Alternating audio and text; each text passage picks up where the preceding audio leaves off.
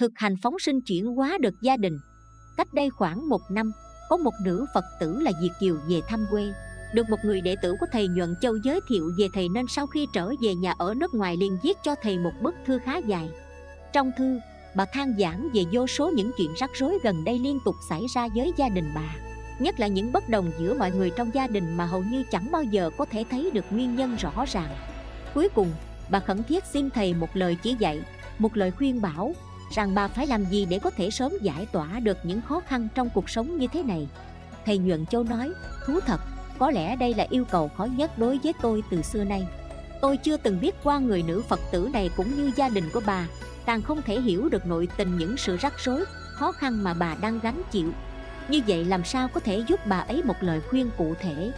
Nhưng bà cứ một mực đặt niềm tin nơi tôi, khẩn thiết cầu mong tôi chỉ giúp cho bà một lối thoát trong hoàn cảnh bế tắc hiện tại.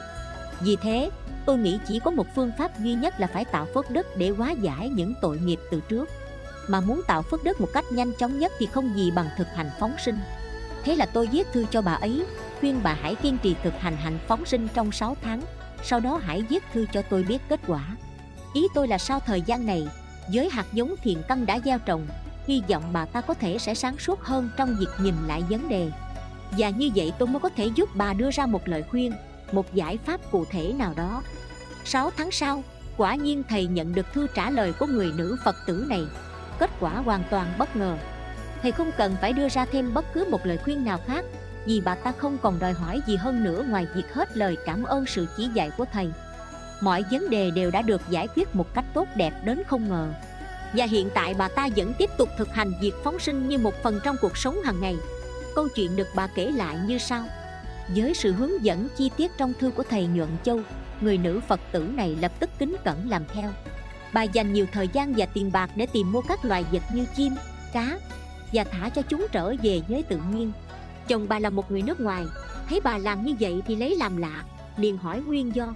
Theo lời dạy của thầy, bà nói rằng làm như vậy để được phước đức, cầu sự an ổn trong gia đình. Chồng bà không tin lắm, nhưng cũng không có ý cản trở. Không ngờ chỉ ít lâu sau đó, Ông ta chợt nhận ra một điều lạ là mỗi khi họ dừng xe ở đâu đều có những bầy chim bay đến đậu quanh đó, cất tiếng kêu ríu rít. Khi xe lăn bánh rồi chúng vẫn còn bay theo một đoạn xa như tiễn biệt. Rồi ít lâu sau nữa, sáng nào khi họ chạy xe ra khỏi nhà cũng đều có những con chim bay đến chào mừng. Người chồng bắt đầu tin rằng việc phóng sinh không phải là vô ích. Ông đã nhận ra rằng loài vật cũng có những tình cảm và sự biết ơn không khác loài người. Vì thế, ông cũng bắt đầu cùng tham gia vào việc mua chim phóng sinh với vợ mình. Khi cùng nhau làm việc này, tình cảm của họ đối với nhau bắt đầu thay đổi rõ rệt.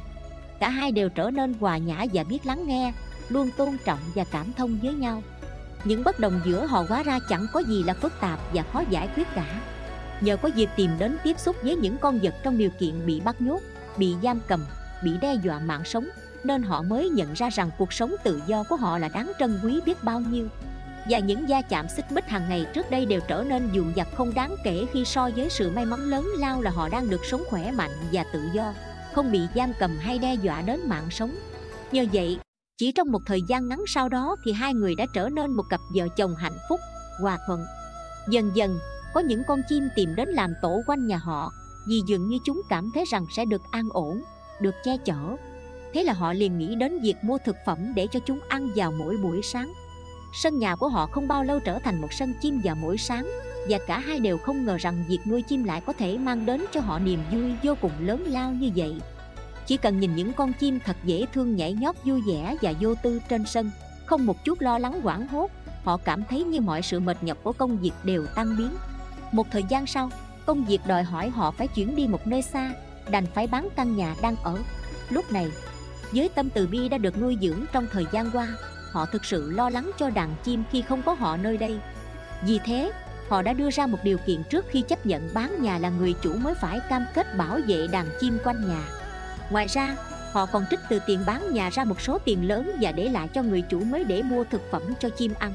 Người mua nhà hết sức ngạc nhiên trước những yêu cầu của những người bán nhà mà ông ta cho là quá kỳ lạ, nên cố gắng hỏi nguyên do sau khi nghe hai vợ chồng người nuôi chim này kể lại cặn kẽ mọi việc xảy ra kể từ khi họ thực hành phóng sinh, Thật bất ngờ là người mua nhà liền phát tâm sẽ bỏ tiền mua thực phẩm cho chim ăn mà không cần hai vợ chồng người kia phải để lại số tiền ấy.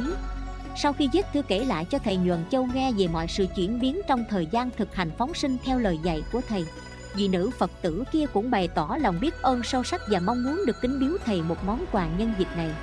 Được nghe nói về công việc biên khảo và dịch thuật của thầy Bà quyết định mua gửi tặng thầy một chiếc máy tính sách tay đời mới nhất.